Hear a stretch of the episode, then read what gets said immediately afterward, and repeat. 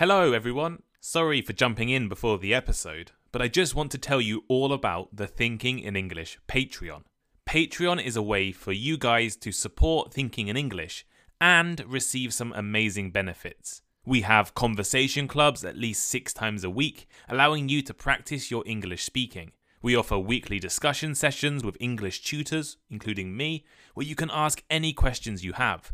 We have a Discord server and chat rooms, so you can talk and meet other English learners and practice English. I release bonus episodes every Friday, and depending on your subscription level, there are also free English group classes and one on one conversations with me available. There are also some new and exciting new benefits coming in the next few weeks, so join now.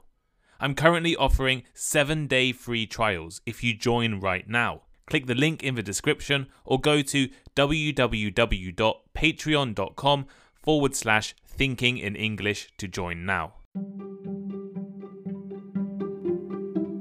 Hello, I'm Tom Wilkinson, and welcome to the Thinking in English podcast, a podcast for intermediate to advanced level English learners. The biggest crisis in the history of the country. This is how one key politician has described the massive wave of protests, unrest, and strikes currently affecting Israel. Let's look at why people are taking to the streets and what is causing so much anger on today's episode of Thinking in English. You can find the full transcript for free over on the Thinking in English blog. Leave me a like, rating, or review wherever you are listening right now. Check out my YouTube channel and Instagram page, both called Thinking in English Podcast, for more content. And join my conversation club if you want to improve your English. Here is today's vocabulary list. As always, the written list is available in the description of the podcast and also on my blog, thinkinginenglish.blog. To take to the streets. To take to the streets. When people take to the streets, they express their opposition to something in public and often violently. For example, thousands of people have taken to the streets to protest against the military coup. To walk out. To walk out. To refuse to continue working and leave your office or factory to show your employer that you are unhappy about something. As in, workers are threatening to walk out over pay. Reform. Reform a change or set of changes made to a system, law, organization, etc., in order to make it more modern or effective. For example, essential reform of the banking sector is underway. Judicial. Judicial.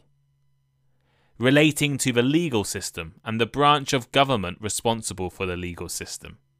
As in, the judicial system has been historically biased against minorities. Unfit. Unfit. Not suitable or good enough for a particular purpose or activity.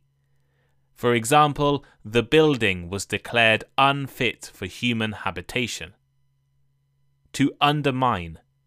To undermine. To make someone less confident, less powerful, or less likely to succeed, or to make something weaker, often gradually. For example, a succession of scandals and revelations has undermined the government over the past year. Rupture. Rupture. An occasion when something explodes, breaks, or tears. For instance, high winds cause the oil tank to rupture. Unrest unrest, disagreements or fighting between different groups of people. For instance, the president is cutting short an international trip because of growing unrest in his country.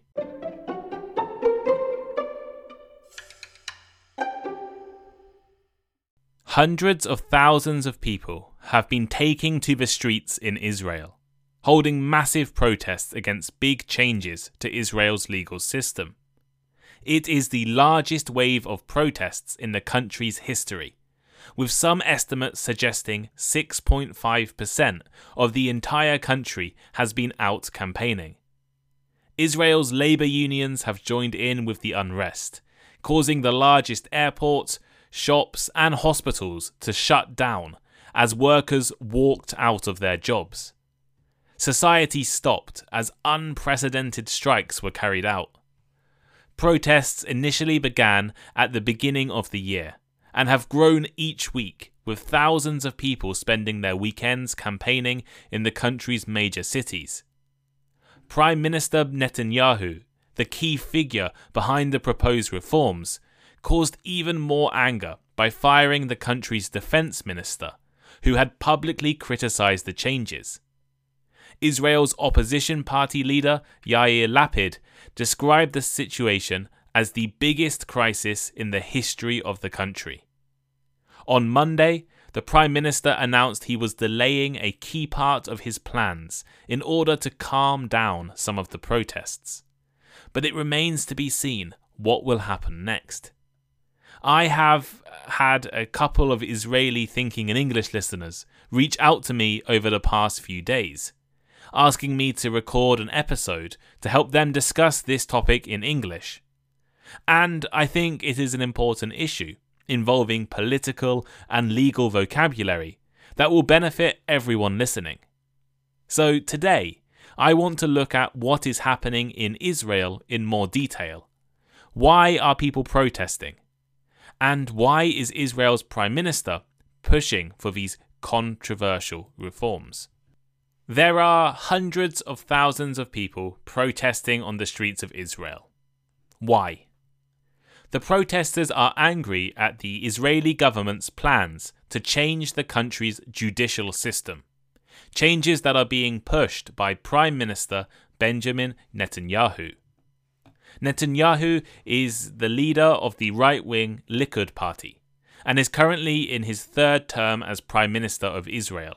He was previously Prime Minister between 1996 and 1999 and between 2009 and 2021. Israel has a relatively fragile political system. I wrote an episode about this years ago titled What is Wrong with Israel's Politics. Netanyahu was elected in 2022, in what was Israel's fifth election in only four years. That's right, five elections in four years. There is a lot of change, short term governments, and political upheaval. The current government is potentially the most right wing and conservative government in Israel's history. After being re elected last year, Prime Minister Netanyahu has tried to push through controversial plans to reshape Israel's political and legal system. The Israeli government wants to address the balance of power between the country's government and the country's Supreme Court. I've talked about the balance of political power before in an episode on the US Supreme Court last year. But if you've not listened to that episode, and which you all should, here is a quick summary of checks and balances. Political systems in most countries are based on three different branches the executive branch, or the government, the legislative branch, or parliament, Congress, or in Israel, the Knesset, and the judicial branch, uh, your courts and legal system. Power is usually balanced between the three branches so that no one part of the political system is too powerful. Netanyahu is aiming to change the current power balance between Israel's government and court already a law has been passed taking away the eternal Attorney General's power to remove a Prime Minister from office if they are deemed unfit. It has been suggested that the Attorney General was planning to declare Netanyahu unfit. Netanyahu wants to weaken the power of the Supreme Court. Under the plans, it will be easier for Israel's parliament, the Knesset, to overturn Supreme Court decisions. The government will have a greater say over the appointment of Supreme Court judges. Uh, at the moment, they are appointed by committee and the number of committee places reserved for the government will be increased. And right now, government officials are required to follow the advice of the country's legal advisers. Netanyahu's plans will remove this legal requirement. If these reforms succeed, they will be the biggest changes to Israel's judiciary since the country's founding in the 1940s. So, why does Netanyahu want to change this system? Well, first, and this is important, it's not a new idea. Political figures in the country of all ideologies, left wing, centre, and right wing, have called for major changes and reform in the past. In particular, changes have been proposed numerous times to improve and reform the Supreme Court. Israel, like the United Kingdom, my country, has an unwritten constitution. You can find out more about constitutions in an episode I recorded last year on Chile, but the meaning of unwritten, an unwritten constitution, is that there is no one single document with all of the country's basic rules and laws written down. Instead, Israel's constitution is made up of a variety of different basic laws, not protected in the same way as a constitutional law. And this gives the Supreme Court a lot of power. While the Supreme Court is powerful, it is also the only thing limiting the power of Israel's parliament. Netanyahu and his government are arguing that the Supreme Court no longer represents the people of Israel. They are too elite and only represent a small group of people. They also believe the Supreme Court has become too active. They suggest it is taking cases and becoming interested in issues that should not concern the Supreme Court. The country's Justice Minister, Yariv Levin, when announcing the reforms, said, We go to the polls, vote, and time after time, people who we did not elect des- decide for us. The people he is referring to are the Supreme Court judges. Moreover, a lot of other countries involve politicians in the appointment of judges. The most famous case is the US, where the president appoints Supreme Court justices and other high profile judges. And this is what Israel's current government want to do or want to move towards in Israel. As I mentioned already, a lot of people in Israel believe the government and political system needs reforming. This is true. But many of the protesters and opponents to the proposed reforms believe that these reforms are not designed to benefit the country, but to benefit Netanyahu and his allies. Only a minority of Israelis completely support the changes, and the vast majority, 72%, according to the Israel Democracy Institute, want a compromise to be reached. Polls suggest most people support the Supreme Court having some power to limit government action. Despite being elected Prime Minister again in December, Netanyahu is currently in the middle of a major corruption trial. He is accused of being involved in bribery and fraud, but denies all charges he signed a deal allowing him to become Prime Minister again as long as he was not involved in the changes to the judiciary. It was determined he has a conflict of interests. However, the reform removing the Attorney General's power to declare a Prime Minister unfit has largely been seen as a way of protecting Netanyahu from any consequences of the trial. Many critics argue the changes go too far, they are too extreme. They will make the parliament too powerful and remove the only checks and balances existing in Israel's political system. There are concerns it will harm the independence of the judiciary and the independence of Israel's courts, and put rights like freedom of expression at risk. The proposed reforms have caused concern across the country. Key people in Israel's financial, academic, business, military, and religious institutions have all expressed their reservations. Israel's labor unions have joined the protests, causing the shutdown of the country's largest airport last week.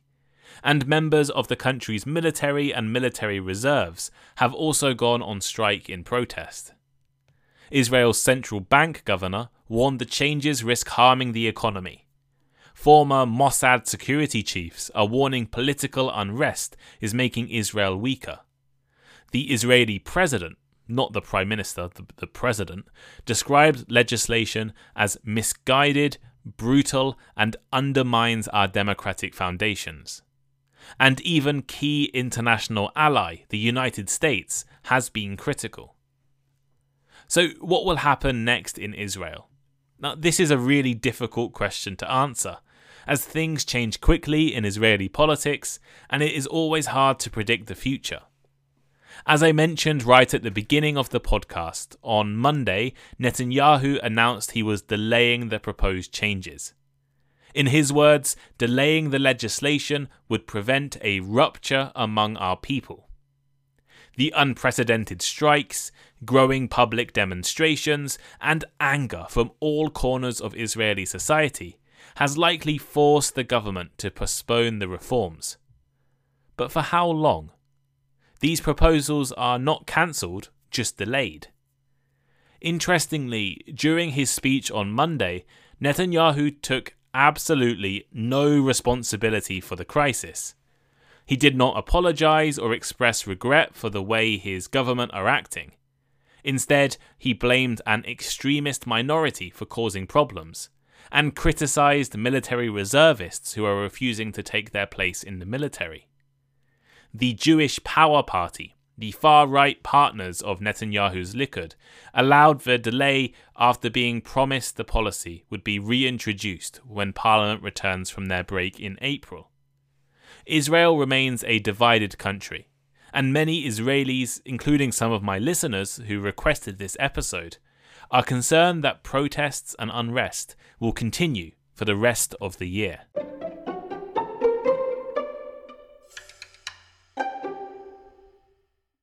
So here is today's final thought Israel is in crisis.